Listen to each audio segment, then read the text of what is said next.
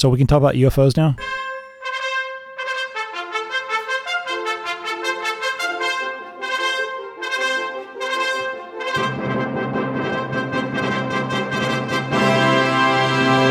Today is Monday, June 28th, 2021, the eve of the feast of Saints Peter and Paul. And I don't know about the rest of the world, but when I was growing up, the feast of Saints Peter and Paul is when new priests would be ordained over in Écône, Switzerland. I don't know if any of the other traditional groups do that, or or even if the SSPX still does that, but that's always what sticks in my mind for the feast of Saints Peter and Paul. Uh, a couple of chaps are pretty uh, important for the uh, church as we know it. Well, I think they try to get close. I think it's traditional, like, you know, the last week of June, first week of July. Um, I don't know if they if they try to hit the nail on the head where they they do the ordinations exactly on the feast. Um, but and then who knows what's going on in terms of ordinations again this year. So, but I'm there are going to be ordinations. There already have been some. There was one in Mexico, um, Mexico City, um, a couple weeks ago or so, something like that. Um, so it's happening. Good good priests are being ordained, so it's happening. Right, and and uh, like I said, my experience going back to back when I was short is that uh, June 29th every year. That's when the the priests were ordained, but that was because there was really only one group at the time uh, who was notable anyway for tradition. Now you got the Fraternity St. Peter, the Institute Christ the King, um, mm-hmm. and at least two or three more other groups that don't necessarily speak English, so I'm, I'm not as familiar with them. Good Shepherd, St. Vincent Ferrer. Right, yeah. and, and yeah, they have multiple uh, seminaries in different parts of the world. So I, mean, the, I, I, don't. There, there's no hard and fast rule. It makes sense that this time of year is about when ordinations would take place because this is when the academic year is over, mm-hmm. and they need to uh, ordain the, the new priests and have time to do all the uh, musical chairs of reassigning uh, priests to, to their new assignments and everything. So usually early summer is a good good time to do it. Also, Pentecost is big for ordinations, or is it um, Ember Week? Ember Week in Pentecost in the in the octave of Pentecost. I think that's another big traditional ordination time. So yeah, if you've got yeah. the old St. Andrew Daily Missal and it's got the um, two and a half miles of, of readings for Ember Week, mm-hmm. they I think it's the Ember Saturdays and some of the some of the Sundays in those in those weeks. The um, the Sunday readings are just continued on from Saturday because the idea being that back when they would do you know, big gala ceremonies, they would start these at noon on Saturday. It would actually go, I don't know, maybe not, not noon, but it would go through the night and into Sunday. So that they just continue the, the theme of the liturgy in that respect. Now we don't Sigh. quite do that exactly. Wouldn't, wouldn't that be amazing? wouldn't it? After the triumph of the Immaculate Heart, and yeah. we might all live to see it at the rate we're going. So, yeah, yeah, I, I don't know that we're going to have uh, the BBC around for that, but it, it's one of those things you, I think about. Is like when when we have the triumph of the Immaculate Heart and uh, the the church is restored, even more more great than it, than it ever has been. I think about like uh, the BBC broadcast of say Christmas Eve uh, from from um, uh, Canterbury, no, not Canterbury, the um, Westminster, Westminster. Mm-hmm. and just how you know just just from a from an aspect of uh, pomp and and um, just the the the, uh, the glory of a religious religious television event or a Protestant television event. It, it's it. I can't help watching that. I think, what if they were doing this from a Catholic perspective? And, mm-hmm. I, I, realize probably in Italy they, they still are, are, nominally Catholic and they probably broadcast stuff too. But in a country like like England or the United States, if this really was embraced as, as the religion, what would it be like to have at the National Cathedral uh, a you know CNN and, and all the big alphabet soup networks. Um, yeah, running things you know Christmas Christmas uh, mass or or you know the Pentecost um, or the Ember Pentecost um, uh, ordinations and having that literally go for twelve hours. That would right. that would be amazing. Mm-hmm. Well, like I said, keep praying and uh, at this point, it's conceivably possible that it will be within our natural lifetimes. It could happen within 50 years. So, yeah. And, you know, as talking about uh, Triumph of the Immaculate Heart and tradition, one of the other things I thought about, it, it almost made me laugh out loud. And it's one of these things, it, it, this was during the middle of the workday. I was, I was thinking about my, my uh, other coworkers. This is long before uh, COVID and we actually were working in offices. And I was looking at my coworkers, and this is a pretty progressive workplace I was, I was working at. I was like, what if these were all Catholics? And we don't even have to use the word traditional, but really devout Catholics. And and what kind of what kind of um, uh, devotions would just spontaneously show up in the workplace, and how would we do that? And the other thought that came to mind is, how bitter are the trads going to be? who who lived through all of this and and uh, are are annoyed that because uh, you know they're going some some will will be joyous and, and happy, but there are going to be some people who are just bitter. It's like like like the like in the parable of, of the um, uh, uh, of the the son who who went off and then came back. Yeah. Um, the older son was annoyed because he he never left. He he he mm-hmm. he. He, he, he was he was faithful to what he should have been the whole time, and the, the whole uh, there, there was a line that was, was expanded upon in, in, one of the retreats I went on once, saying, "I haven't gone off sleeping with women and, and wasting and, and, and having fun and all this kind of stuff." And it's like I want there's going to be an, an element of trads who are who are going to say, "Hey, I never committed apostasy or had had um, issues oh, of yeah. faith. Why aren't I running this? Why are we letting all these new Catholics come in?" And well, even more to the point is probably the parable of, um, you know, the wages, where he goes out the the owner of the of the vineyard finds the workmen the day workers. They start early in the morning. They work all day. He bring and then the owner of the vineyard goes out and brings some in and they only work for like the last hour of the day. And he pays all of them exactly the same wage. And the ones that were there all day long working pitch a fit and say this isn't fair. Why why do these people who only worked an hour, why do they get exactly the same wage as we got? We've been here working all day. And our Lord said, It's my money and I can do with it what I want. And I have kept my promise to you and you need to shut your mouth. And that's that's a parable that smacks you in the face because you can you can just feel yourself in that situation and you can feel yourself saying oh man this is bs mm, nope shut your mouth shut your mouth. It's there but for the grace of God, you know? I mean, no no complaining, no complaining about this. If if if you get in, it whether you get in early, late, in the middle, you you got in, thanks be to God and anyone else who can get get in including deathbed conversions of people who have lived absolutely dissolute lives who repent in the last 10 minutes of their earthly existence. Praise God. Praise God. And you've got to get over that whole, well, that's not fair. Life isn't fair. We've been hearing we've uh, we've been hearing this since we were we were tiny little children. I mean, it's that's not what it's about. It's all gratuitous. Salvation is completely, totally gratuitous. And and no uh, theologically uh, rational Christian is ever going to pray for justice because it, if justice yeah. were truly served, we'd be yeah. in a world, of, well, we'd be in an eternity of trouble. Yep. But talking about yep. trads um, doing a really good job of, of hanging each other and, and, forming circular firing squads, uh, Mr. DeMattei had something that he wrote recently, didn't he? Yeah, in fact, I just got um I just got another interesting uh thing in my email box today and I'll probably this is what is today? Today's Monday. I'll post it on Tuesday. Um because the um what's cooking on the top of the blog right now is we're as we're recording this is the um the expose that the FDA completely foresaw all of this blood clotting and um heart infections and heart inflammation and kids dying and everything they completely foresaw all this in october and we've we've got the receipts on that so that's what's on the top of the blog right now. But um, tomorrow i will post this interesting thing. I mean i i i don't want to wade into this. I am a lone wolf to a large extent. I literally the people that i am in regular communication with is Super Nerd, Nurse Claire, Non Veni Mark, um, Dr. Mazza a little bit, but he's not um, he's not chitty chatty. But I mean, you know, in in, in communication with Dr. Mazza, um, and don't suppress a Vanessa, and that's that's pretty much it. I and this is how I was when I was a commodity broker too.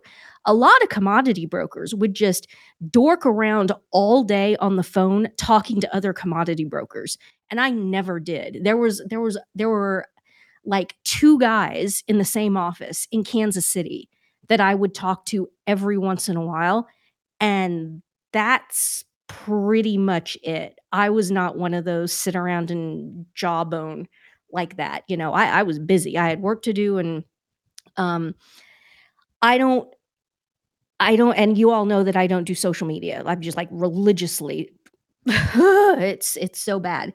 Um I don't want to wade into these wars, but in a certain sense, I mean, I'm already most people don't like me. Most mo- most trading people think, you know, either I'm crazy or I'm too extreme or uh, or most of them let's face it most most of them are Francis's popers.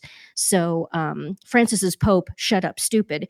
Um and so they don't want anything to do with me on that, that that's completely fine you know?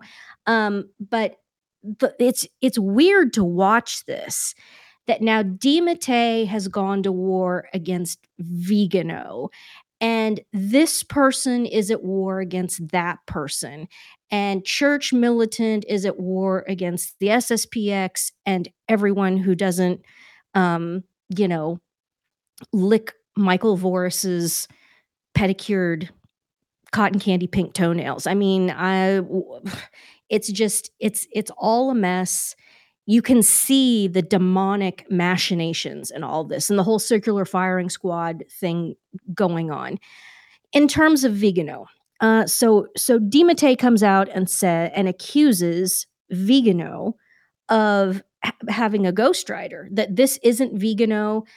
Now, the thing the thing about Vigano, and we recorded a podcast, Mark and Dr. Mazza and I, when Vigano came out and started saying that Donald Trump was the katechon of Second Thessalonians 2, Mark, Dr. Botts, and I were just like, okay, this we have to say something about this because this is just this is this is silly. This is just silly. And you know, Dr. Mazza had just dropped his thesis, which I think is absolutely true. The Pope, the Vicar of Christ, is the katechon of Second Thessalonians 2. And Dr. Mazza has made an absolutely brilliant case that that that's that that that's what's going on both in terms of looking at scripture in the big picture and then looking at the the micro events of the past eight years. Um, very very good argument. We'll put it in the show notes if anybody wants to go back. We'll put both the podcasts that we did about Vigano calling trump the katechon and and dr Mazza's position paper. Um so DeMattei accuses Vigano of having a ghostwriter. Then I've got people, I've got um, Europeans um, sending me things demonstrating that, wait a minute, DeMattei might be engaging in some pretty serious projection here. Just got something in my email box today from a European that says, um, that makes a very good case that DeMattei has just published, and he has a publishing arm. He has just published allegedly a book written by an anonymous leftist academic and making and you know making the case that oh Vigano's crazy and and the the corona scam is a good thing and we need to use this as an opportunity for change and all this crap. I, it's you know that Build back crap. better. Uh, build back better great reset all of that. And um, makes the case that this this stylistically and there are clues and it's published by DeMattei's publishing house. It's his own it's his own um, imprint that DiMattei wrote this thing every uh, uh, people in Europe all suspect that DeMattei actually wrote this book himself so if that is true this would be a classic instance of projection, accusing somebody of doing exactly the thing that you are yourself doing, et cetera, et cetera. We know all about that. So, um, it's it's just a hot mess. And the thing about all of these these people is I, you know, I try to sit down and, and put myself in their shoes. And I think what's going on here is that these people, both the Europeans and the American trad inc people, the names of which we could all, you know, make a list as long as as our arm. We call them these, you know, trad Catholic thought leaders, blog owners, writers, whatever you want to call it. These people have almost all of them have completely missed everything. And if you stop and think about this, oh, since the usurpation of Bergoglio in the last eight years, these people have missed everything. The most epical um, events and um, crimes in in the 2000 year history the church the papacy and now with the corona scam they've all missed that too because DeMattei's big thing is he's mr pro-vax big time oh it doesn't matter if there's whizzed up dead babies in it, it doesn't matter uh, it's you know, we, and we've we've talked about this. It's it's it's sufficiently removed in time, and it's for the greater good. And, and just you just look at these people. So they miss um, Pope Benedict resigns, and I include myself in this because I didn't come out publicly. I didn't put the I didn't put everything together. I knew something was terribly, terribly wrong with the whole putative resignation and and two of them in white and and so on and so forth. But I didn't come out formally as uh, Benedict as Pope until June of 2016 after uh, speech at the Gregorianum on May 20th of 2016, and then the canon law. The canon law is what said, oh, okay, that it wasn't just Gänswein's speech. It was the canon law because the canon law is is the determiner of it. The the canon law is what adjudicates this. Um, it's the standard by which a papal resignation is judged. Um, so I didn't come out. So I missed that until June of 2016. But then I come out June of 2016, and all these people are incensed. And how dare you? And who in the hell does she think she is? And well, my response is, who do I have to be? You know, I mean, there it is, right in front of you. Um, and they're all they're all angry. They're all pissy because they all imagine themselves to be th- this elite caste and well i have a degree in theology. As it turns out DeMattei is not lettered as we all thought he he was. He is not a, a phd um, i think i'll have to double check this but i think he only has a bachelor's.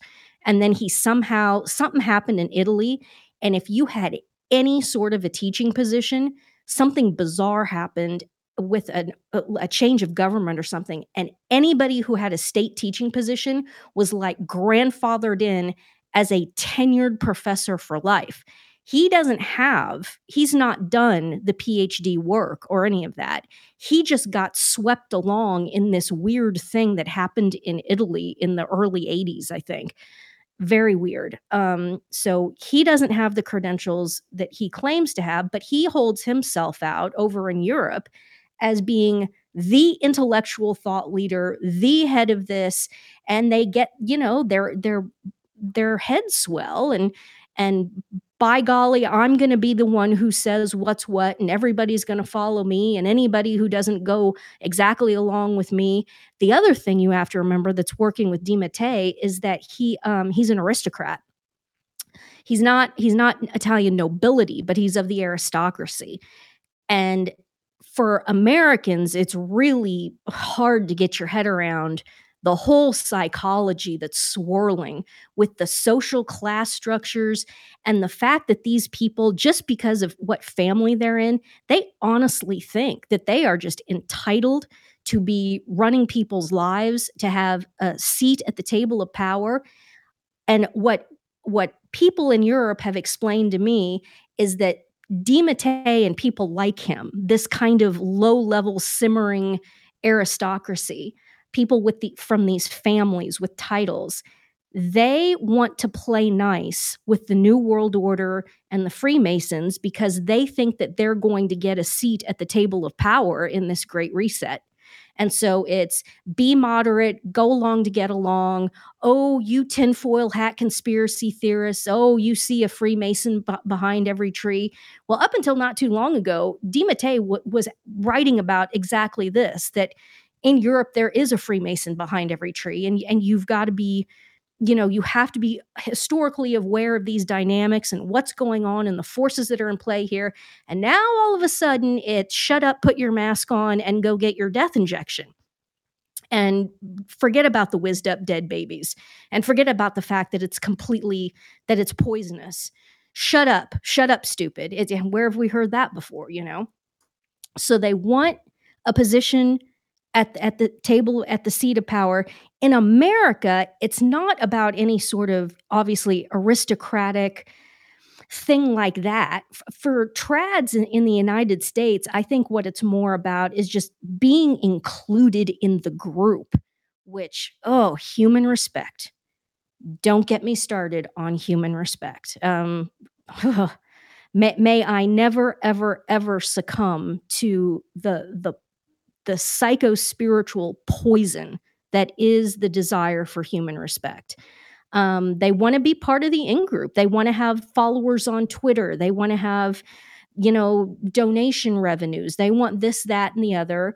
And they want to be considered a quote unquote thought leader. It has nothing to do with who your family is or anything like that, obviously.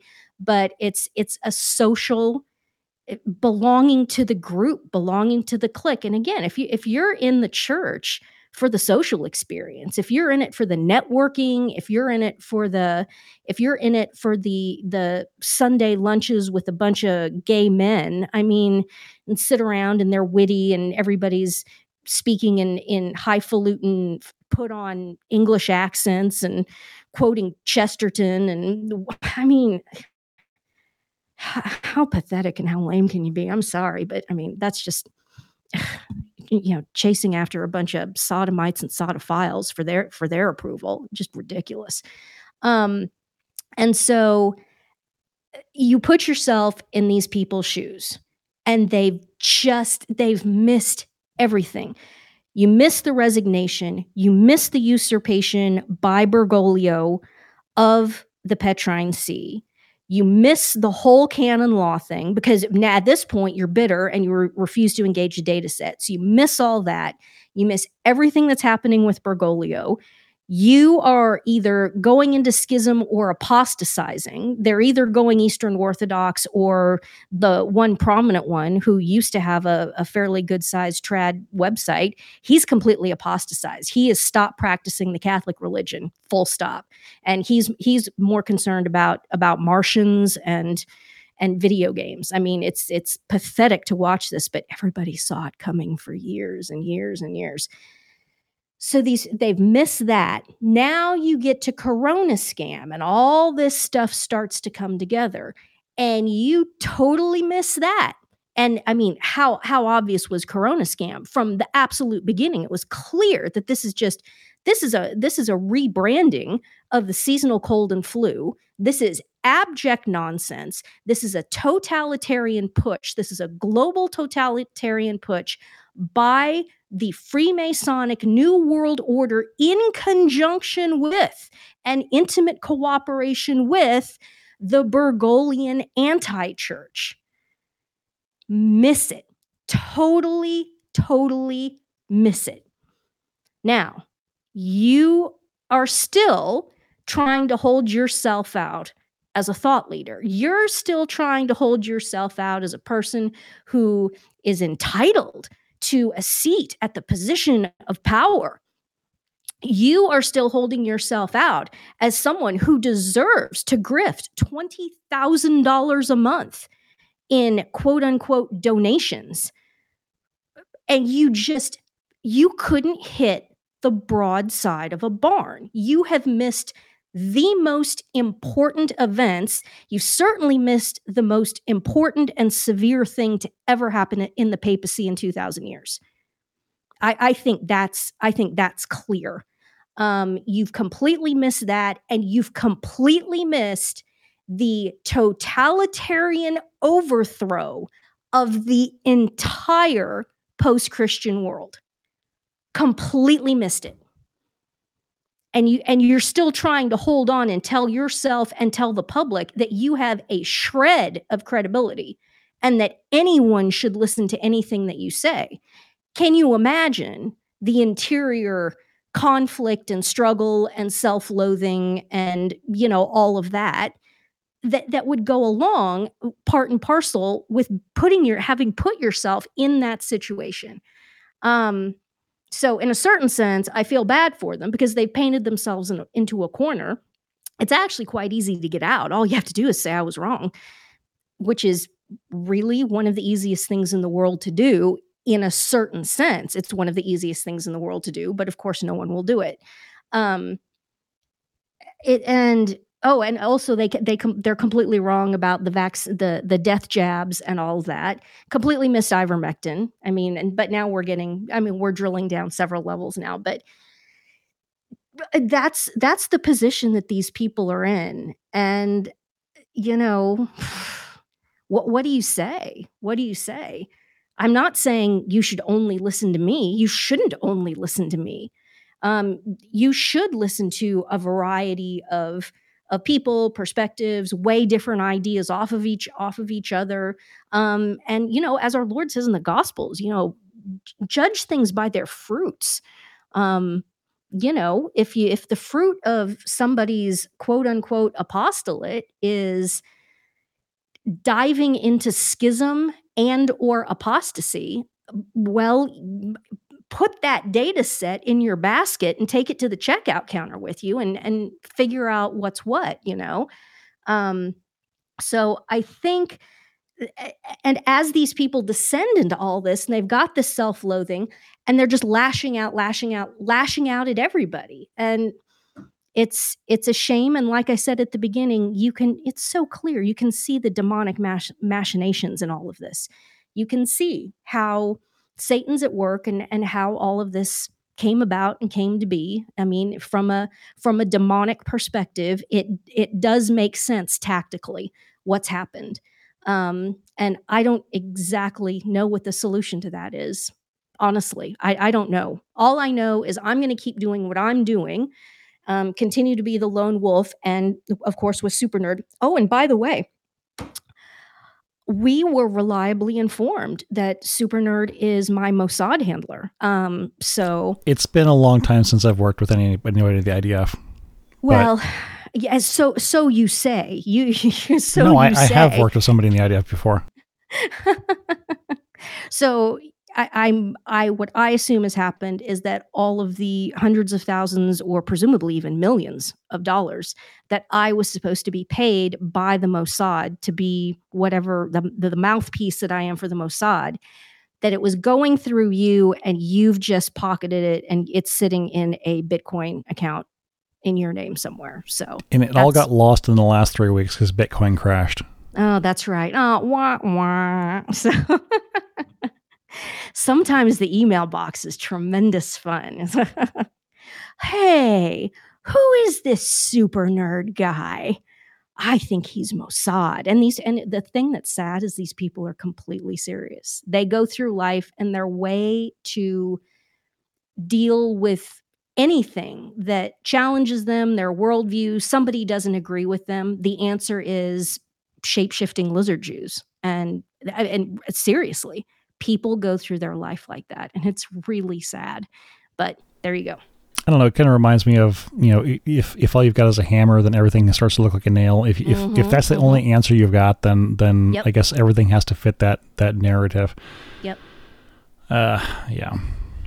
So you you mentioned um, a couple of things talking, talking about uh, don't don't just take your word for everything. Uh, listen to other ideas and weigh them and bounce them off and I was starting to make the mental notes like, well, you really should start with more, first off, prayer and building the spiritual life. And you did mention looking at the the, the reference to the gospel of judging things by their fruits. And, and I was going to say, read the Bible, something we Catholics don't do enough of.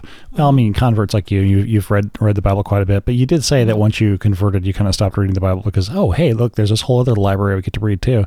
And it's not, and, and I say that in a joking manner, but um, I don't know the experience of going from only having this one book and and then saying, "Oh, there's thousands, tens of thousands more I could read." I, I can yeah. see where you might um, where, where, you might abandon uh, reading the Bible for a while. Uh, it'd be something to go back I to. Can't, I, I can't imagine doing it the other way around. I can't imagine reading all of the the uh, saints and doctors and fathers of the church and all of the Catholic apologetics and every time there's a Bible reference, not, you know, recognizing it. That's the strength you have if you come into it um, st- starting with a solid familiarity with the Bible. I'd read it cover to cover four times.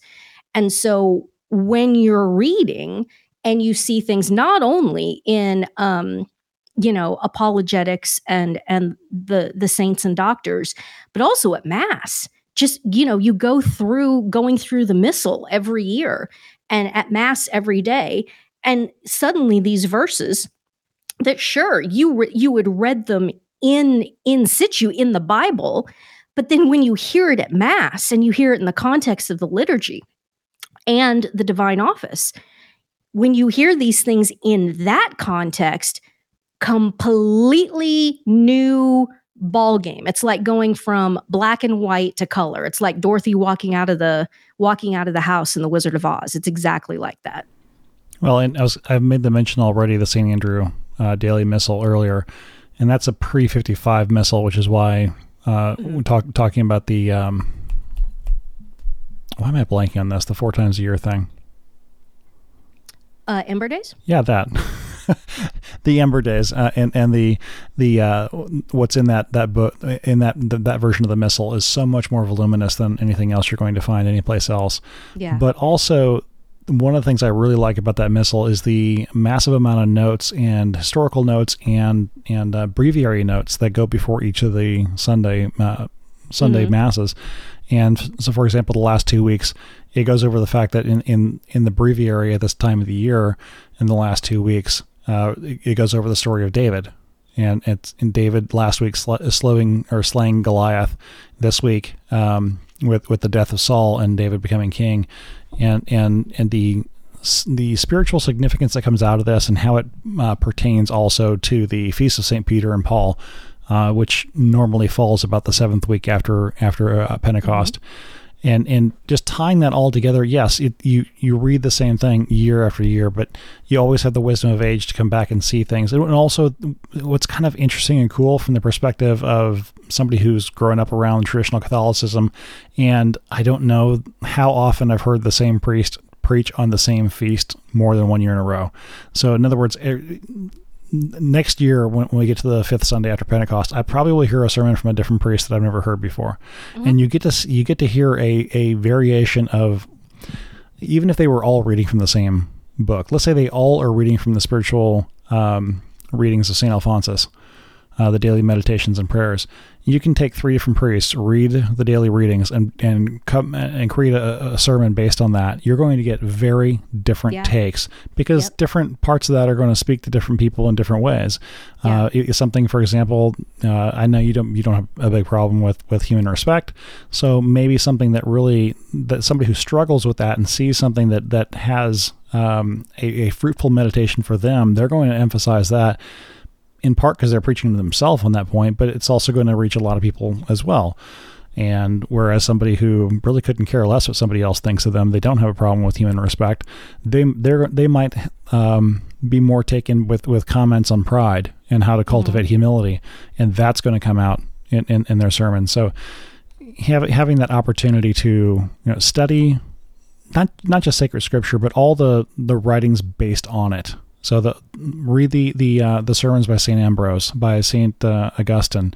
Mm-hmm. I made the comment before stuff that starts with uh, authors who have the, the, the names that start with ST. And yes. of course, now you have to qualify that and say, and, and we have called them starting with ST for 100 years now or something like that.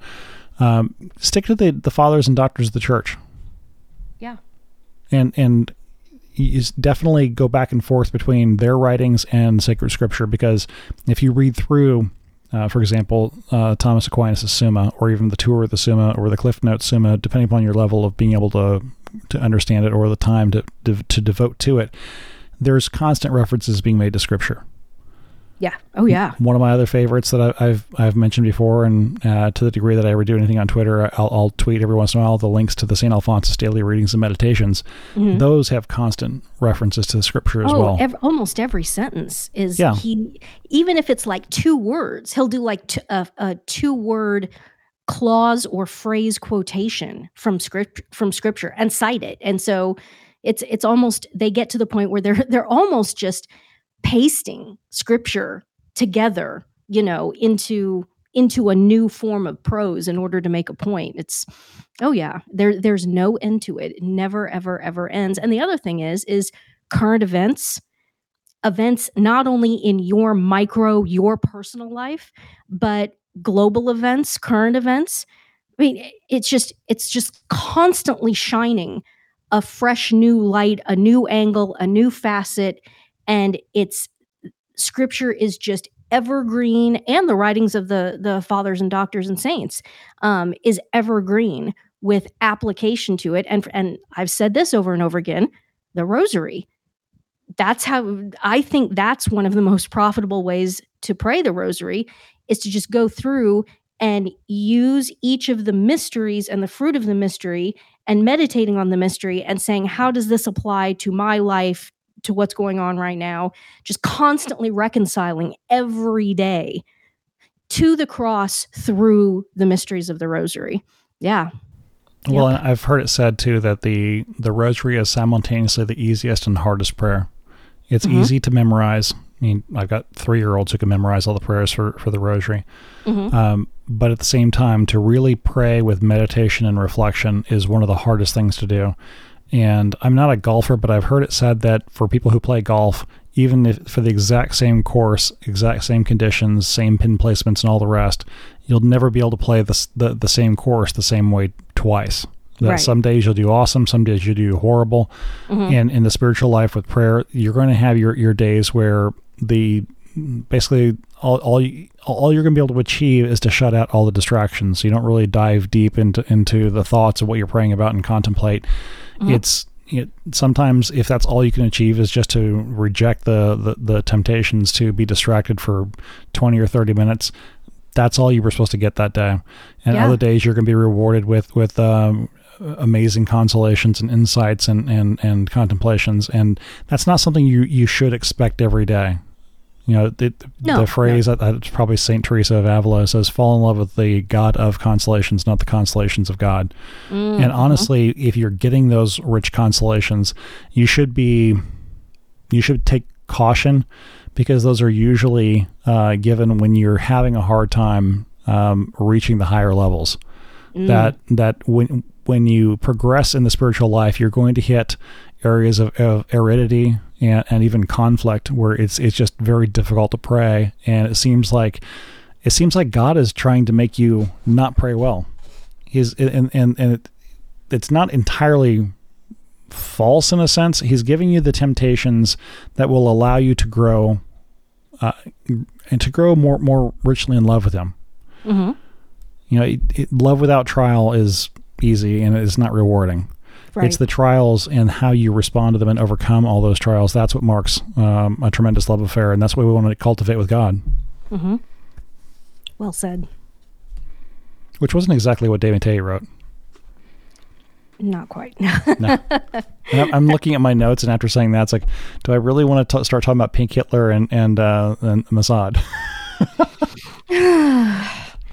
oh dear. Well, yeah, we, we got we, we, t- we touched on it. We we, we touched on it, and and and I want my money. Just as, so you know. As, as, soon as I get some, I'll I'll send it along. Yeah. let's see. Um, somebody. Oh, um, let's see. I can jump ahead to one of the email notes. Um, one half of the Rick James duo uh, sent in a donation, but also a note and saying, Have you heard of Father Altman? Uh, he was very bold in speaking against the vaccine, mask wearing, and especially shutting down the churches. And I, I realized that he had he went on the uh, Karen Voris show recently, and I heard it didn't go very well. That I, I didn't watch it, but I, I'd, I'd heard some report, some um, yeah, not reports, but some feedback saying that he he got off topic and just didn't didn't do very well. I, I don't um, know if you'd um, seen that. I didn't because I I have a thing because uh, I heard the same things that you heard, and um, I just really don't enjoy watching people embarrass themselves in any way. And so if I get any kind of a whiff that um, someone's embarrassing themselves, especially on video, um, I, I, it's it's easier to read something that some that someone has written that you kind of groan and roll your eyes, but watching someone embar- embarrass themselves on video, I I just don't enjoy that at all.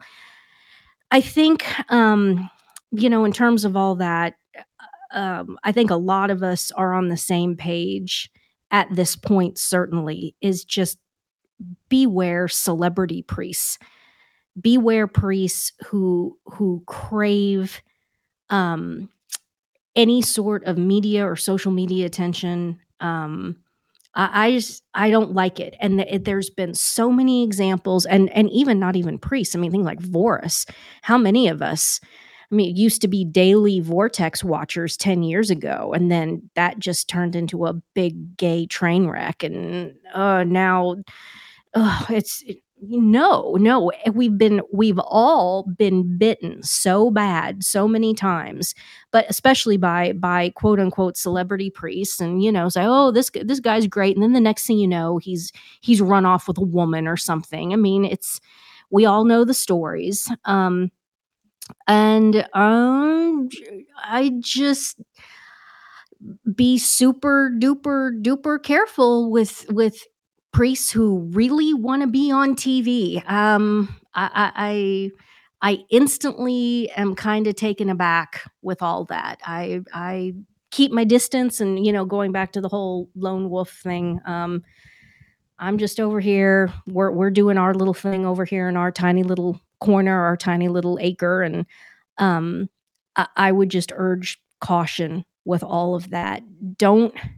I mean, it's it's it's a two. It, there's two sides to the coin. Yes, the priesthood is the priesthood, and they have the power to raise the dead. Uh, which your your great line, super nerd, is that um, the priest giving absolution in the confessional of mortal sin is a greater act than the entire creation of the universe. Oh, and I took that line from a saint. I didn't come up with that. Yeah. Do you know? Do you know which saint it is by any chance? I don't, off the top of my head. Um, probably, it sounds like something Saint Alphonsus would say, but it could yeah, also just yeah, as yeah. well be Augustine. I don't know. Mm. So yes, there's that. Um, of obviously the fact that the priest calls God down onto the altar and the transubstantiation of the host occurs in the hands of the priest. Um, it's yes, so there there is a tremendous, tremendous dignity there, and I think maybe one of the reasons why we're all kind of put off by the whole celebrity priest dynamic is precisely because of that dignity.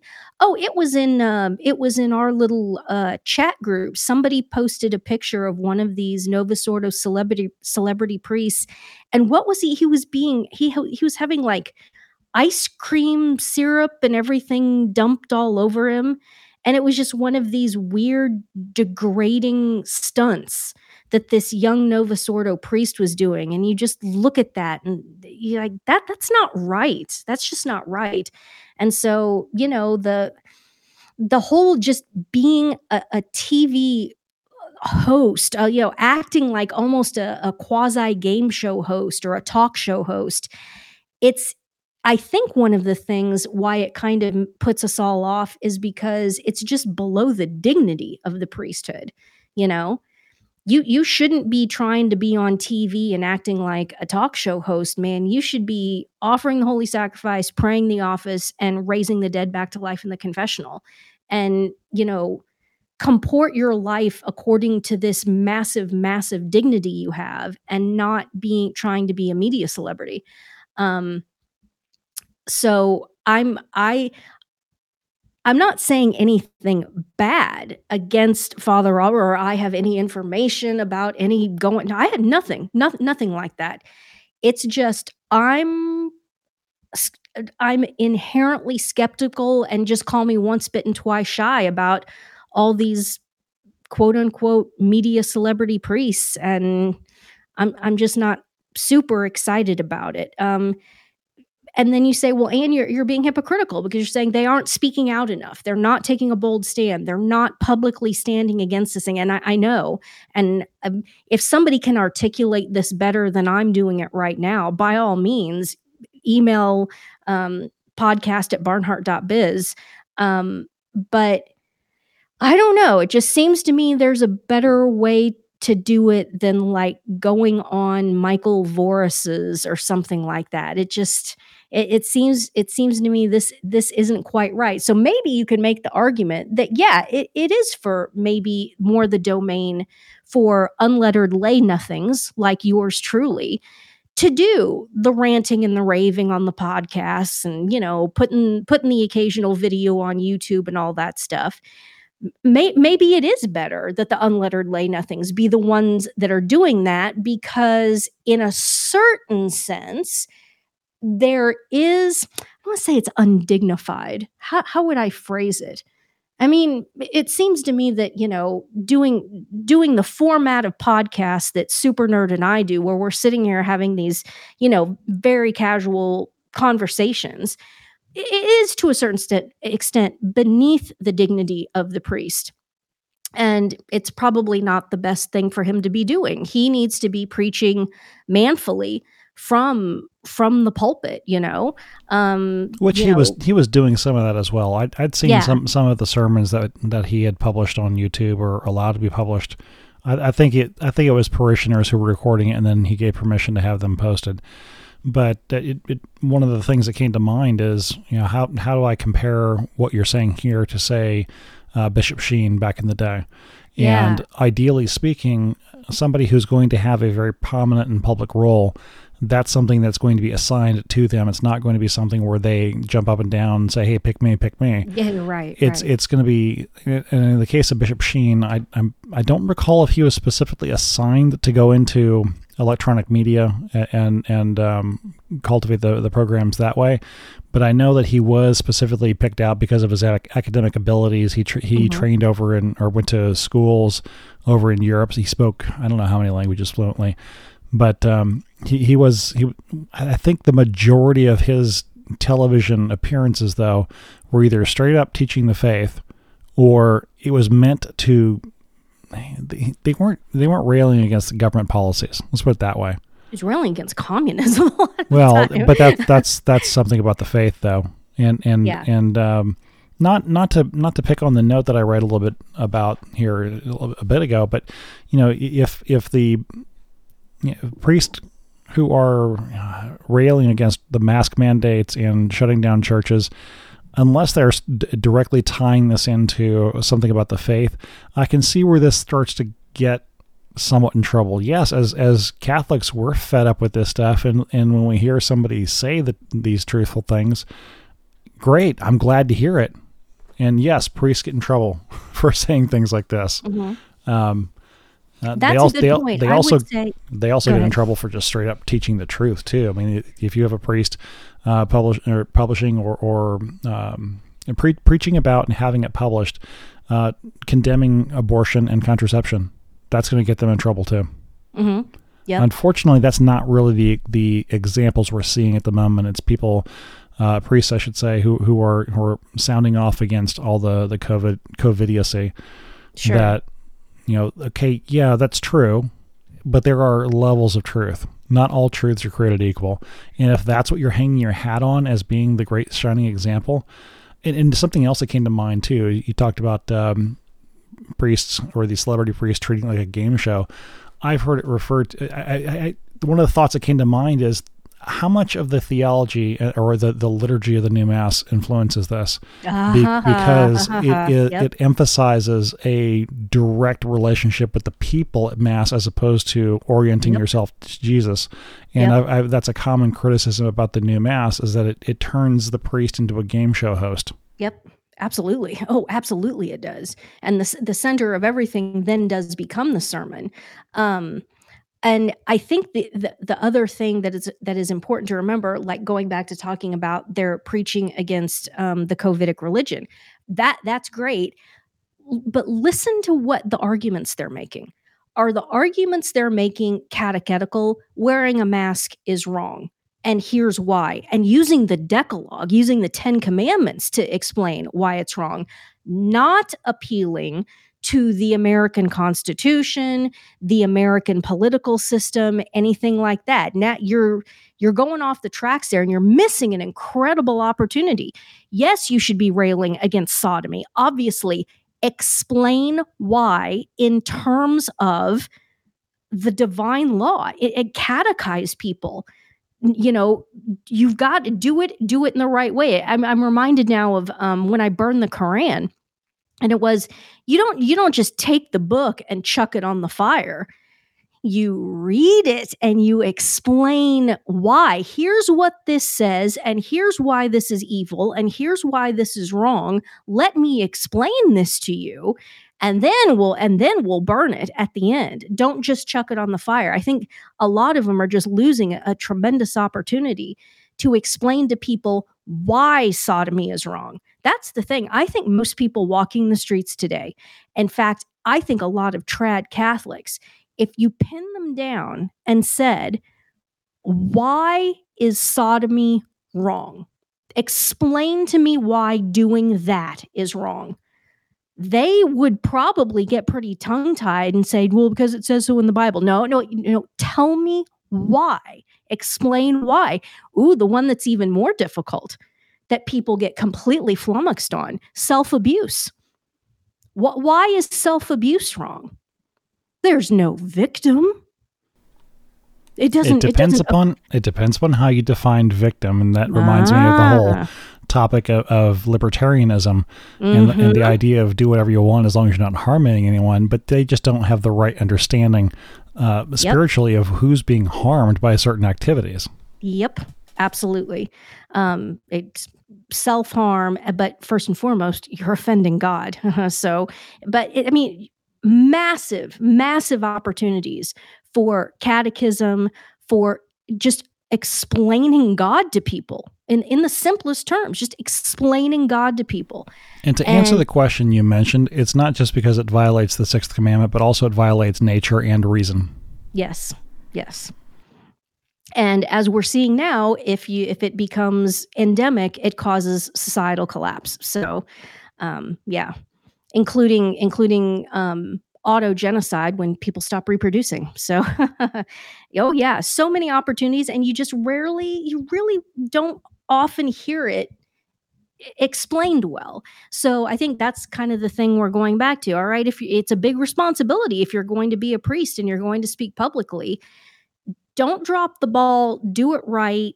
You're not a game show host. And you know, back to um, Fulton Sheen, he was pretty open about the fact that having the level of celebrity that he had and i think a lot of the young people don't realize in fact i didn't even realize how famous he was um, until i read about him. Um, he was one of the most watched television programs in in the 1950s his audience was absolutely massive and there were there were lots and lots and lots and lots of protestants that watch Fulton Sheen religiously every week. Oh, um, I, I got to put a link in the show notes to a video clip. I'm sure it's still on YouTube, and I don't remember the name of the the game show uh, in question. But he, but uh, Bishop Sheen was a guest on this game show. In this particular ah. segment, the, the the four panelists are blindfolded, and so they have mm-hmm. no idea who, who, who the celebrity is that that came in. What is that to tell the truth or yeah yeah yeah? I want to mm-hmm. say I don't remember the name of it. it will it'll be in the what's show notes. Line? What's my line? That's yeah, what I want to say. It's like, so, what's my line? I think is what it is. But mm-hmm. but but one of the things that was surprising to me was the the the stunned reaction of the blindfolded panelists. They're saying we haven't heard a, a, a round of applause like that for a guest in a long time. I'm curious to find out who this is. Mm-hmm. They they were surprised by the reaction of the audience. Yeah. That's how big of a deal Bishop Sheen was. was. mega, mega celebrity. And he he admitted that that in and of itself, that he struggled with that and he struggled with pride um, because of that. And you, and you can only imagine because I mean, you think somebody like Father Altman going on Voris, that that's a big deal. I mean, that's absolutely nothing compared to Fulton Sheen when the entire population of the United States knows exactly who you are. I mean, yeah, big, big deal. So, yep. Okay, so we talked briefly about ivermectin, and uh, it's still good news, and it's still in the news, and um, the CDC mm-hmm. thing. Did you want to talk more about that, or about any of the emails that have been coming in, or have we pretty well, much? Well, the big one that I wanted to mention, um, really, really good question that I've gotten several times. It comes in, and I need to add it to my my big master ivermectin page that's on the website now. Um, they're saying, and it's okay. So you buy the one percent livestock injectable. What is the other ninety nine percent? And I can tell you exactly. It's fifty nine percent propylene glycol and 40% glycerol formal. And these are two of the most benign um, they're basically preservatives. They're two, they're extremely benign substances. You can look them up and research them. They're they ain't hurting you. So when again these lying liars saying, "Oh, if you take that livestock injectable, if if you're taking that, you you're getting all kinds of chemicals. Uh, like, no, you're not. I'll tell you exactly what you're getting. You're getting propylene gly- glycol and, and glycerol formal, which are preservatives. They're probably in half of the processed foods in the grocery store. So it's it's not it's not even a problem. These people who are on this who are trying to talk down ivermectin as being dangerous or anything like that, these people are just these people are lying through their teeth. Lying through their teeth. It's it's safe, even the livestock injectable version, totally safe. We know exactly what's in it. My comeback to them would be, tell me what the hell is in that death injection that you're sticking into your arm. No, nobody knows. And you know, we've we've talked about this on a nurse on a nurse Claire cast. Who, who the hell knows what's in that? I mean, seriously, who has the ability to do a chemical assay on any of that stuff? Nobody. You you have to be a mega pharma lab to even begin to do a breakdown chemical assay on what is in that vial. You are trusting them 100%. Whereas I can tell you what's what's in a bottle of, you know, 1 per, 1% livestock injectable. I can tell you exactly what the three ingredients are.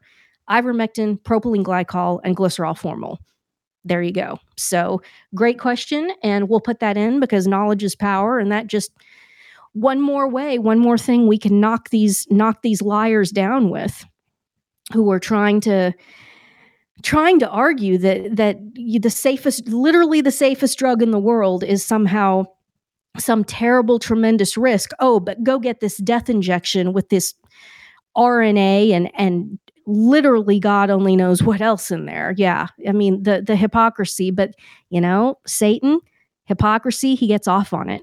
It's you can't you can't shame people who are evil by pointing out that they're hypocrites because they they luxuriate in it. They luxuriate in the fact that they can just lie to your face and be hypocritical and nothing happens. So um, it's frustrating, but the the antidote to all of that stuff is just information and truth and and that's the truth. Propylene glycol and glycerol formal. And unlike the um, the death jabs, which I believe they come in concentrated form and they're supposed to be diluted before uh, doing so the injection, too, yeah. and there have been some cases where people either got um, the non-diluted form and had to be yeah. contacted about it, and I think in a few cases in North Carolina, probably not just North Carolina, but that's the the place that comes to mind is is somebody got um, or a, a, batch of people got an injection without the it, it was only the diluent, it was only saline so they they they had all their their vax cards stamped and everything, and I'm like, if I had to get something, that's the line I'd want to be in because yeah, it's right? just saline. and but no, the the point is that the ivermectin comes. You don't you don't you don't have to dilute it. I guess you could if you really wanted to. Um, you, you well, you dilute it in, in a glass of water or something like that, just to for the purpose of of, of tasting, uh, of not having yeah. the, the the weird taste. But mm-hmm. um, as Anna said, mix it in some red wine. It's you can't you can't taste it juice. I mean, anything. Oh, if you put it in juice for kids, they wouldn't even taste it. I, I said on the last episode, I took my last dose and I just just to see what it would be like. I put it in not very much water, like an ounce of water, and eh, you could taste it, but it it wasn't strong at all. You could perceive that it was there. I'll put it to you that way. It's yeah, it's no biggie. Cool. Okay, so we're uh, we've covered. See, I had my notes in a particular order, but we've jumped all over the place. So we've already talked about Anna's Lone Wolf. Um, you don't do other shows. Um, I don't think you needed to, to develop that one anymore, did you? No, no. I said where I need to stay. So we can talk about UFOs now. I guess it's it's again one of these things that's being forced. Um, I posted not too long ago that I think that this is all, I think the UFO thing is a plan and that they are going to try to work this into the great reset argument and say the the Martians have contacted us and have told us that we're destroying the planet and have told us this and have told us that and um, they're also going to try to use it. And you can see it happening because exactly the trad Catholic people who are apostatizing are the ones who have been on the UFO bandwagon for years and years and years. And that is not a coincidence, that is a direct correlation because the whole UFO thing is an attack on our Lord's incarnation. Um, so my position is is that there are no martians that we are alone in the universe and that is based largely on um, research into the lie of evolution. If you do any sort of research into evolution and the mathematical probabilities of things um, of of even the simplest amino acids randomly springing into being um there there's just there's no possible way. And then the more you learn about um, the biodiversity on earth the more you learn about anatomy physiology um, endocrine systems i mean just go on and on and on down the line. Micro microcellular biology as we're all learning about now with these um, poisonous mrna things we're all learning about these incredibly um, fine um, interactions that go on between you know cell membranes cell nucleus membranes um, dna rna et cetera et cetera. Um, I, I absolutely think that we are it. This is earth is the only place in the entire universe and yes i have been binge watching still because there's so much of it out there. I've been binge watching still. Um, cosmology and and physics videos on YouTube, uh, physics lectures, um, relativity. Even though there's controversy about whether Einstein was actually the one who came up with any of that, but you watch all this stuff and they just keep finding out that the universe is bigger and bigger and bigger than than they even imagined a few years ago. Um, there, I watched one YouTube video about they've they've isolated using the um, I don't know if it's it, which telescope it is. The um, what's the one that they had to fix? The um, what's it called? It starts with an H. The Hubble, the Hubble telescope. So they they find they've isolated this galaxy and it's the biggest galaxy that they've ever isolated. But then they're now realizing that there are hundreds and hundreds and hundreds of trillions of galaxies.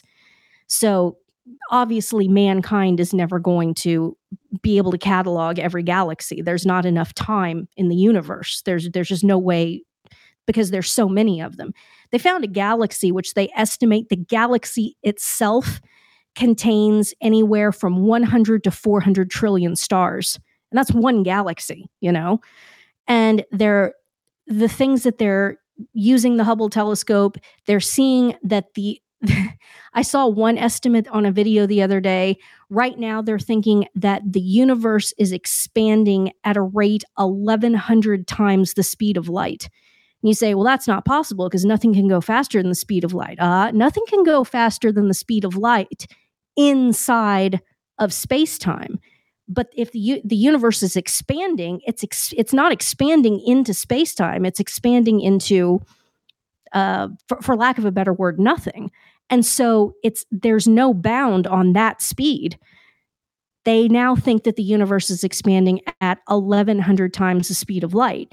That starts eh, people asking questions like, wait a minute, this appears to be happening at the same rate in every direction that we observe it from here on Earth. What does that imply? That implies that we're at the exact middle of the whole thing wow okay that's certainly the the observational implication that we're at the exact center of it and it's all it's all expanding away from us um complexity of life like uh, like i said understanding not only biology but mathematics and probability I think we're it. I think we're alone. Now, when when it you start talking about this UFO business, isn't it interesting? Isn't it interesting that the genre of science fiction basically began at about the same time that Pope Leo XIII had his um, locution, where he heard Satan and our Lord having their conversation, um, where wherein basically Satan said, "All right, I'm making the final push. I'm going on a hundred year push here." Sci-fi started at about the same time. And all of this UFO crap started a- after that. So after um, World War One, suddenly people are now seeing this crap going on in the sky, and it all is oddly enough, it looks very similar to whatever is popular in the genre of science fiction at the time, and it matches up with what the technology of special effects in the media are at that time. I mean, come on, give me a break. This is pretty obvious what's going on here. What isn't it interesting that nobody has seen a flying saucer since what? Since 2001 A Space Odyssey came out. Cuz that kind of put the kibosh on on the whole notion of saucers as being the vehicles in which these these Martians flew around in or whatever. It all matches. Um, the other the other thing to remember is that isn't it interesting that everybody now is carrying around a baby television with a megapixel camera?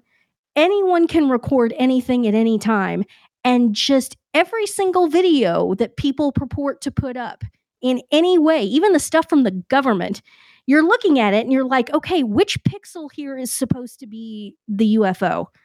Um, isn't isn't that odd? It's it's almost the same thing that happens with Bigfoot, you know? That that camera quality just has not and will not improve on any of this stuff. Um, or the Loch Ness monster, but or yeah, the Loch Ness monster, yes, exactly. With, with regard to the, the, the government, that's one of the things that, that seems to be the most interesting. Is that well, it has has been put forward as being the most interesting. I don't. I'm not a big connoisseur of all this whole topic to begin with. Aside from you know just some of the speculations about what's really going on at Area 51, and I'll get back to that in a minute. But with regard to the, the more recent stuff about the, the Navy pilots getting uh, FLIR footage or, or IR footage of, of things showing up and suddenly being 80 miles away and, and not being able to figure out what's really going on here. And and uh, it, one of the observations that was made on one of the podcasts I listened to recently is that if you uh, tried to have a serious discussion about UFOs in the nation's capital, or especially around the Department of Defense, that used to be the quickest way to be, you know, given your papers to, to go away. Mm-hmm. They, that's that's a topic we don't talk about. And it's not because it's top secret; it's because you're you're bat poop crazy. Get out of here. Yeah. This this yep. this isn't serious stuff. You're not so, able to think clearly. Yeah. Right. Yeah. And so so now that the Pentagon is pushing a lot of this or or divulging a lot of information talking about UFOs, one of the theories is that what we're what we're doing is we're working with some technology to make things appear where they where, where they really aren't. So mm-hmm. it's the mm-hmm. it's the I guess the inverse of stealth technology where you have planes that are there but you can't see them. And yep. now we're flipping it around exactly the other way around. Yep. So if you if you, if you have a, a, an adversary with that has uh, a, a, clear advantage in, in numbers of aircraft, say for example, to guard against a, uh, an incursion, well, why don't you just make them think there's an entire you know, air wing coming in from the south, and yep. once they launch and scramble everything that way, now you either have nobody left to protect from the from the northeast where you're really coming in, or um, it, it's it's a manageable number and you can you can deal with that. That's one way of looking at it. I'm flashing right now on one of the best movies ever, Master and Commander. Have you? Are you familiar with that movie? I am not a big fan of Russell Crowe, so that's the only reason I've never watched it. But I, I, keep... I know me neither. It, it's fine. Crowe is perfectly fine in this movie. This movie is fantastic, and they do exactly that. I know a lot of people listening right now are like cheering, it's like, "Oh yeah, that was so cool when they did that."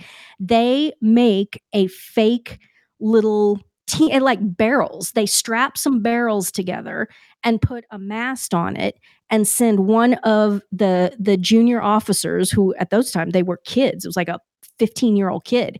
and he goes and he sits on this thing and they hang a lantern on it and it's a decoy so that the the French warship that is pursuing them goes off on a completely wrong tangent then they're able to snuff their lights, circle back around, and get position on them by making the French warship go have the French warship go chase after a ship that wasn't there. And yeah, this is this is nothing new. It's just the technology, and um, it's just taking it to the next level. And it, I mean, you've you've just gone through this whole COVID thing everything that these people say is a lie.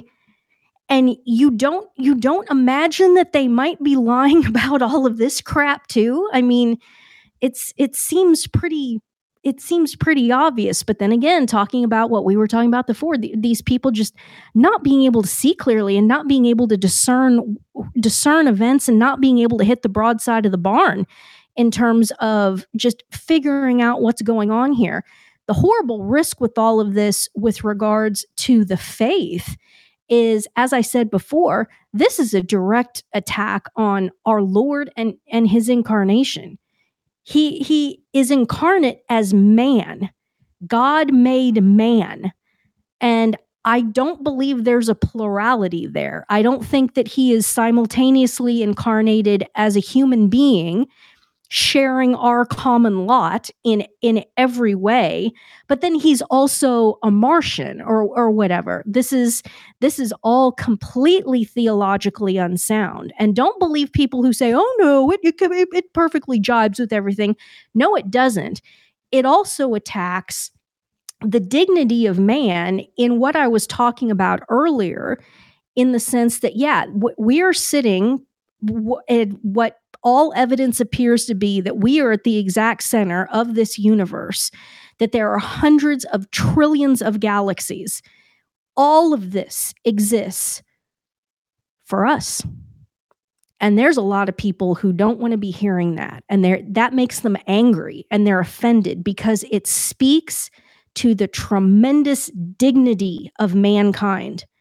That yes, God would make the entire universe, which is maybe 90 billion light years across because it's it's expa- it's expanding so fast. And there are that many stars and that many galaxies and there's this just endless beauty and and you know this both on the macro scale and on the subatomic scale too the actually the, what blow what really blows your mind is that smallness in the universe is much much um, more profound than bigness is. Going down to the level of subato- subatomic part- particles is far more radical and um, more removed from our you know one one meter by one meter by one meter space time um, than the bigness of the universe. So you can you can work yourself into a lather and you can be terrified by the bigness of the universe and you can also be terrified by the smallness of of things too. Um, all of it exists for us for human beings. And it's interesting to look at the people who are angered by that. Because what it means is that there is a God who is that big and that powerful and also that small who loves you infinitely, who loves mankind infinitely, who made all of this for us, incarnated as one of us, and then suffered, died, rose again. And all of all of this is for us. So if you're if you're unmoved by our Lord's passion, and it's interesting to watch these YouTube videos because these physicists and these mathematicians, sometimes you catch glimpses glimpses of it that they are you can see the fear you can see the terror in some of their eyes when they start talking about this stuff that they they don't want to talk about the fact that it's obviously pointing to God, that God exists, but the fact that the fact that all of this exists and exists for us and for our benefit is is terrifying to them because it means that it means that he exists and it means that he loves them. And people just do not want to be hearing about that. They'd rather be either atheists or the other temptation which again trad inc people um, fall into this temptation too is is deism, which means like Thomas Jefferson was a deist. He believed that there was an indifferent watchmaker creator who created the universe, set it all into motion, and then is is completely indifferent to all of us and is just sitting there watching. And notice the word that's used, indifferent. With our work on diabolical narcissism, we realize that what is the opposite of charity? What is the opposite of love? It isn't hatred.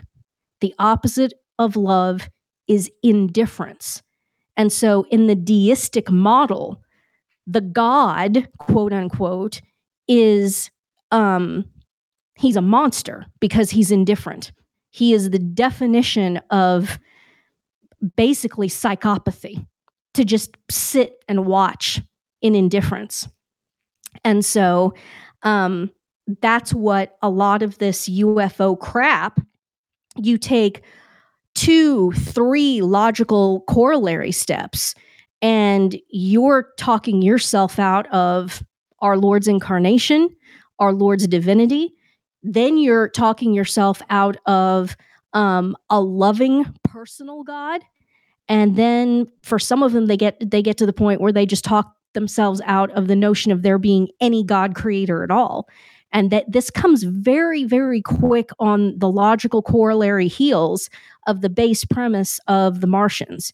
And it's dangerous. And I would, I would very strongly urge people stay away from it. And I personally, yeah, I watched a heck of a lot of Star Trek growing up, but the older I get, and now I see this stuff rolling out, and I see the damage that this UFO stuff is doing to people, um, the more I realize that this sci fi genre in total, I suspect that the fact that this is correlated in time with this, this attack on the final attack by Satan on our Lord and his holy church, as Leo the 13th heard, um, I think that these things are correlated. And so I'm just, I've really lost interest in sci fi, to be honest with you. So there you go. That's kind of my UFO rant. I wouldn't be surprised if there's correlation, but not in the sense that it's something essential. And one of the things that comes to mind for with UFOs, that uh, from from my perspective, and I mentioned Area 51, is that the U.S. Air Force now has admitted in the years past they have sent people undercover to UFO conventions uh, to specifically throw people off the scent of of um, classified aircraft tests. Ah, uh, mm-hmm. And, mm-hmm. and, and so things that that uh, don't look right based on what we understand of the current state or or, or technology of, of, flying machines. Mm-hmm. Um, mm-hmm yeah, they might be working on some pretty interesting stuff over there. And, and Area 51 is it's remote enough that they can, for the most part, do stuff without being seen. It's also an area where they do a lot of uh, EM testing, so electromagnetic testing. So the, mm-hmm. for example, when uh, when we sent the, the raid into into Pakistan to take out Osama bin Laden, uh, at least that's the official story. The mm-hmm. stealth helicopters that were sent over there, they tested those at a range uh, uh, out at uh, Area 51 where they had an exact mock up uh, with actual, not replicas, but real radars that they got a hold of somehow that mimicked what the Pakistani air defense systems were. So mm-hmm. you'd want to keep people away from from this area simply because if you if you can kind of read what kind of um, uh, aircraft signature or what kind of radar signatures are being being um, used in that area, you might get a half a hint where the U.S. might be headed next.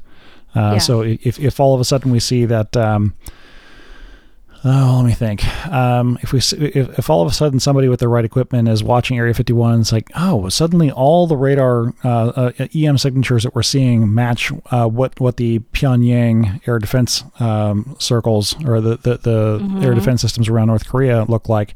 that might suggest we might be doing something over there soon, and we're we're mm-hmm. testing our hardware to make sure that it that it really does stand up against uh, what Pyongyang has.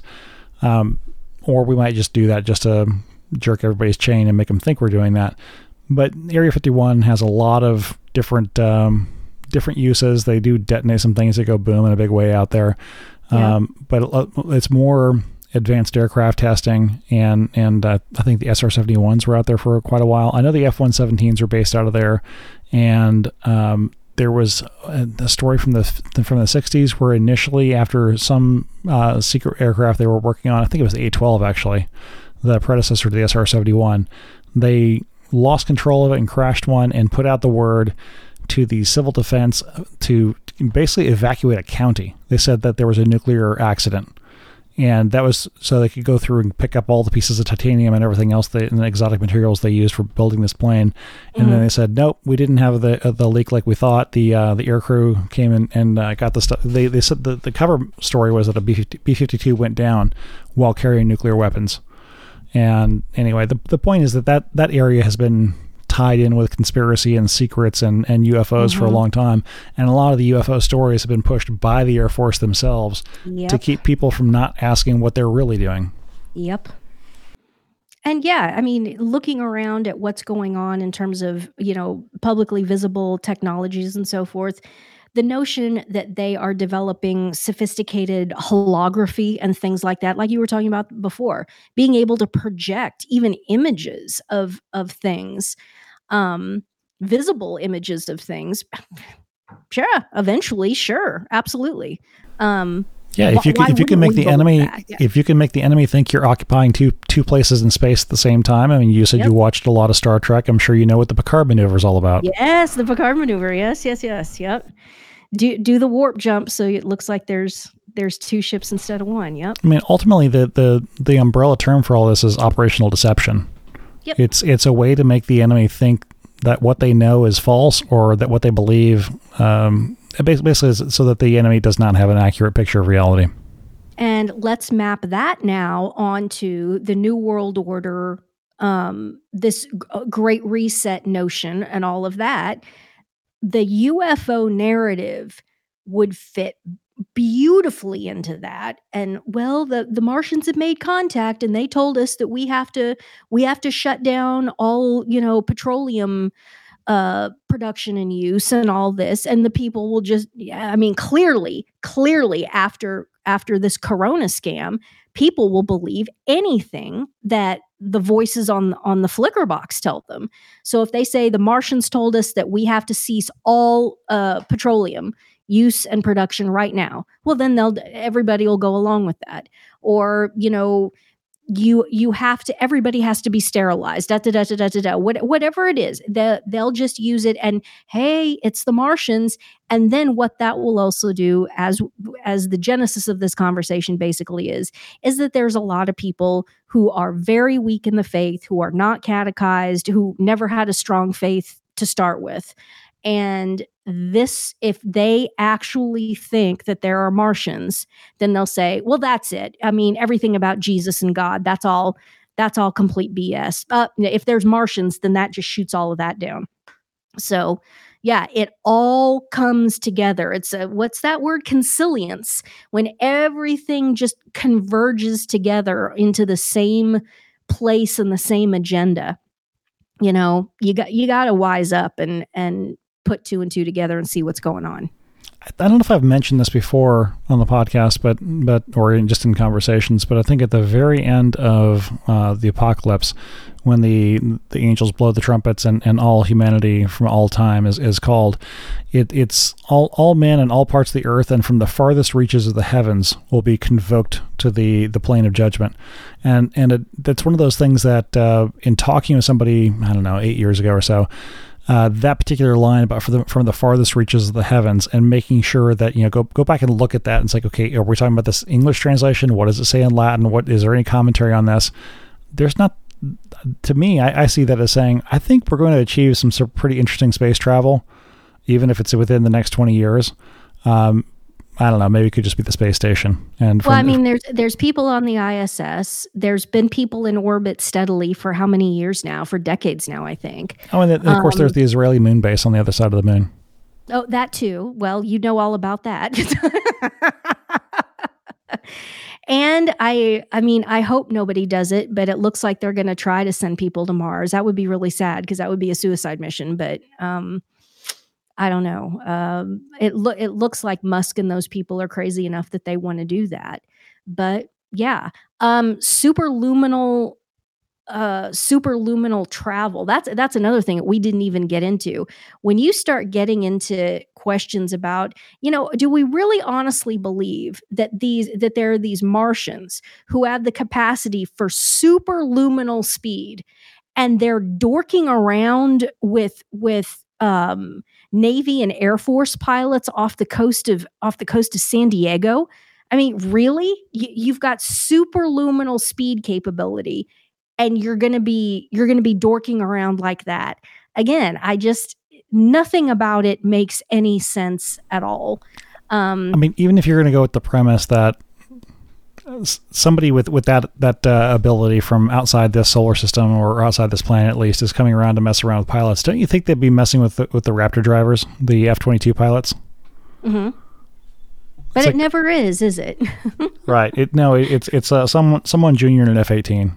Yeah. Yeah. Yeah and i mean and you get you just start thinking about all those things. And now wait a minute. Now if you've got superluminal speed capability how do you solve the problem of inertial dampening? So how do you make it so that you're going faster than the speed of light and then when you slow down that you don't just splat and turn into hamburger you know as uh, with with the change in speed okay, how do you solve the problem of time dilation? Oh, then you can get into all that. So how do you do how do you get it so that you can travel at superluminal speed, but when you get back to the place that you came from because presumably you'd want to get back you know i mean what's the point if you're if you're not going to ever go back at any point um, how do you do that so that y- everybody there isn't thousands of years you know thousands of years or millions of years have have passed where you came from but because you've been traveling at superluminal speed that basically the passage of time has stopped for you. All these relativistic concepts you know um, I think there's a lot in this. And again, it goes back to sci fi that everybody's been watching Star Trek, and there's gravity on the spaceship, and there's inertial dampeners, and there's no, t- there's absolutely no time dilation of any kind with any of this. And it's just, if you have any knowledge of, of physics basically at all, none of it makes any sense. And um, and it just keeps pointing back to the fact that, yeah, we really are that special and God really does love us that much. And yep, we are the center of things. And believe it or not, that is the the more humble position to take. One, because it comports with the evidence. And number two, because it matches exactly with what scriptures tell us, and that is, For God so loved the world that he gave his only begotten Son, that whosoever believeth in him should not perish, but will have everlasting life. There and that's go. about all the space and time I have in my notes. Um, I think it's a nice place to stop. I think that's in, a nice indeed, wrap up. Indeed. Um, yeah. So, like I said, that I'm, I'm, I'm, done with my notes, so let's go into the wrap up. The email address for the podcast where you can send feedback, comments, suggestions, or link to physics videos that you like. Mm-hmm. The email address is podcast at barnhardt.biz. and expresses her profound gratitude to all of her benefactors, and at least one Mass is said every single day, mm-hmm. one traditional Catholic Requiem Mass for every, everybody who died in the previous week, whether it was in a condo collapse in South Florida or mm. from a COVID jab or just natural causes. Yeah. Uh, please pray for these priests. Um, I I don't have a clever, um, eloquent way to say it uh, this week. I, tr- I, try to come up with a, a, different way of saying it every time to try to stress the point that you know, with, without the priests, our chances of getting to heaven are basically nil. So please pray for the priests. And pray uh, for all the newbies that are going to be ordained or have just been ordained or will be ordained this week. So yes, yes. Uh, the Barnhardt podcast has a patron saint, and you've been getting after me for not Yes, pointing we this keep out. forgetting. Saint Tiny Princess. Uh, if you've listened to the podcast for, uh, uh, well, if you've listened to it for more than two years, you, you've definitely heard us mention her many times. Um, yes, Saint Tiny Princess, pray for us. The Barnhardt That's pod. Super Nerd's daughter, guys. For those of you who who might be new, there's a lot of new eyes. Super Nerd has a daughter in heaven. So, um, and we don't say her name, obviously, but um, God knows exactly who Saint Tiny Princess is, and Saint Tiny Princess knows exactly who Saint Tiny Princess is. Do not hesitate to um, enjoin her for her intercession and. Uh, uh, that she pray for you. With the Barnhardt podcast, liter- we literally have a saint. We have an in-house saint, so avail yourself of her. Uh, the Barnhardt Podcast is a production of Super Nerd Media. If you found something of value in this or previous episodes and would like to return some value, whether it's Bitcoin or something else, please visit supernerdmedia.com to learn more. And I'd like to recognize a few donors since the last podcast. And I mentioned uh, half of the Rick James duo. Rick Rick donated, um, not James. Come on, James. well, last time I said that they were conspiring to to to uh, donate at the same time uh, via PayPal. I don't know what this person's name is. Just Low, L O W E. I know that's not their name, but but that's how it comes across. I don't know how that works, but cool. Uh, two different Marys, so Mary and Mary. Uh, PMJ Mary is Salome and Mary of Clopas. Yes. possibly possibly uh, pmj um, if you might recognize those initials um, and jeffrey and laura the last three they're all monthly donors or s- sustainers however you want to say that so that that that's good that that's that uh, makes make sure that all the uh, all the hosting uh, and software licensing and all that gets paid for uh, sustainably i don't think there was any bitcoin coming in uh, since last time um, nothing through the uh, israeli or so fund you say. So you say. Oh, No, I- Mr. Mossad. I, know I, I did check. There's nothing. Okay. All right. Um, oh, also the the feedback on people who who emailed me because I asked asked you to. Uh, if you had questions about uh, podcasting apps on the last podcast, I said stop using the Apple Podcast app, and somebody um, I, I didn't have a very good answer at the time when you said, "Well, what's wrong with it?" And I said, "It sucks," which is is a really That is such out. an IT guy answer that everybody hates. It's like, why? yeah. Um, and I, I, I really need to work on answering that better. I am working on a blog post to answer. Um, I think last time I said even we were talking about Father Z, and and uh, if you if you get the same question more than once on email, typically it's better just to write a blog post to answer it. And I've got a I've got a somewhat detailed outline. I think I shared that with you even about how how to answer this question. Um, but the the long story short, Apple is is building their little walled garden, and and uh, in terms of just as a technical thing, that's not necessarily a bad thing. I mean, the a walled garden is not a bad thing, but in terms of an, a podcast playing application, I, I think Apple has actually literally broken that app. For uh, so, for example, if you were trying to catch this podcast when it comes out, uh, it may take a day or two to actually show up in the Apple Podcast app. And you and you asked, is that really a big deal? And I said no. But if you are, if it's if it's a kind of a, a podcast where you're putting out something maybe more than once a day, which I think some news agencies do that, uh, some podcasts put out things every day, that can be disruptive to their to their revenue. And Apple is showing that they definitely want all revenue for anybody making money on the internet to go through their systems so they can make 30%. I mean, it's no different than Google or Amazon or all the rest, but they're just Yeah, a little yeah. more aggressive about it. And they own a pretty big, um, a pretty big market in podcasting and just the name itself, podcasting. It's based on Oh, something yeah. something that came from um, it- Apple did not come up with that term. It was a, a journalist in, in the UK who came up with that term, but it was it was based on the the, The iPod. yeah the iPod, and so the idea that you're broadcasting to the iPod. Anyway, the I, I came up with some recommendations for, for people who were willing to try out different podcast um, applications. The number one I was recommending was was something called Podverse. And if you want to email me, I, I can give you a list of several more, and I'll try to get that blog post done in the next week or two and published. and uh, it'll I'll, I'll probably mention that again on the next podcast. And after that ramblesome bit, um, how about Matthew seventeen twenty? Matthew 17, 20, fast twice a week, pray every day without ceasing for our fourfold intention that Bergoglio be publicly recognized and removed as anti pope and the whole thing be nullified, that Pope Benedict Ratzinger, who the 70th anniversary of his priestly ordination is coming up like tomorrow or day after tomorrow, something like that. Um, I think Dr. Mazza might have something that he's going to post um, in coordination with Pope Benedict's 70th anniversary of his priesthood, um, that Pope Benedict Ratzinger be publicly recognized as having been the one and only living vicar of Christ since April of 2005, that Bergoglio repent, revert to Catholicism, die in a state of grace in the fullness of time, not rooting for anybody's death, and someday achieve the beatific vision. And finally, intention number four, that Pope Benedict Ratzinger that he repent of anything that he might need to repent of. We don't know. Um, that he die in the state of grace, in the fullness of time, and someday achieve the beatific vision. Nothing less will do.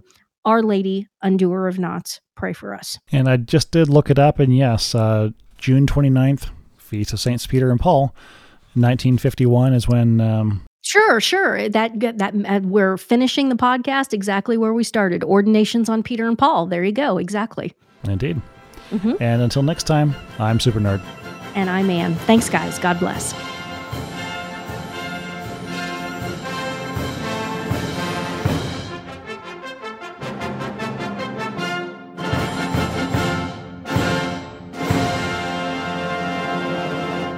And and I want my money.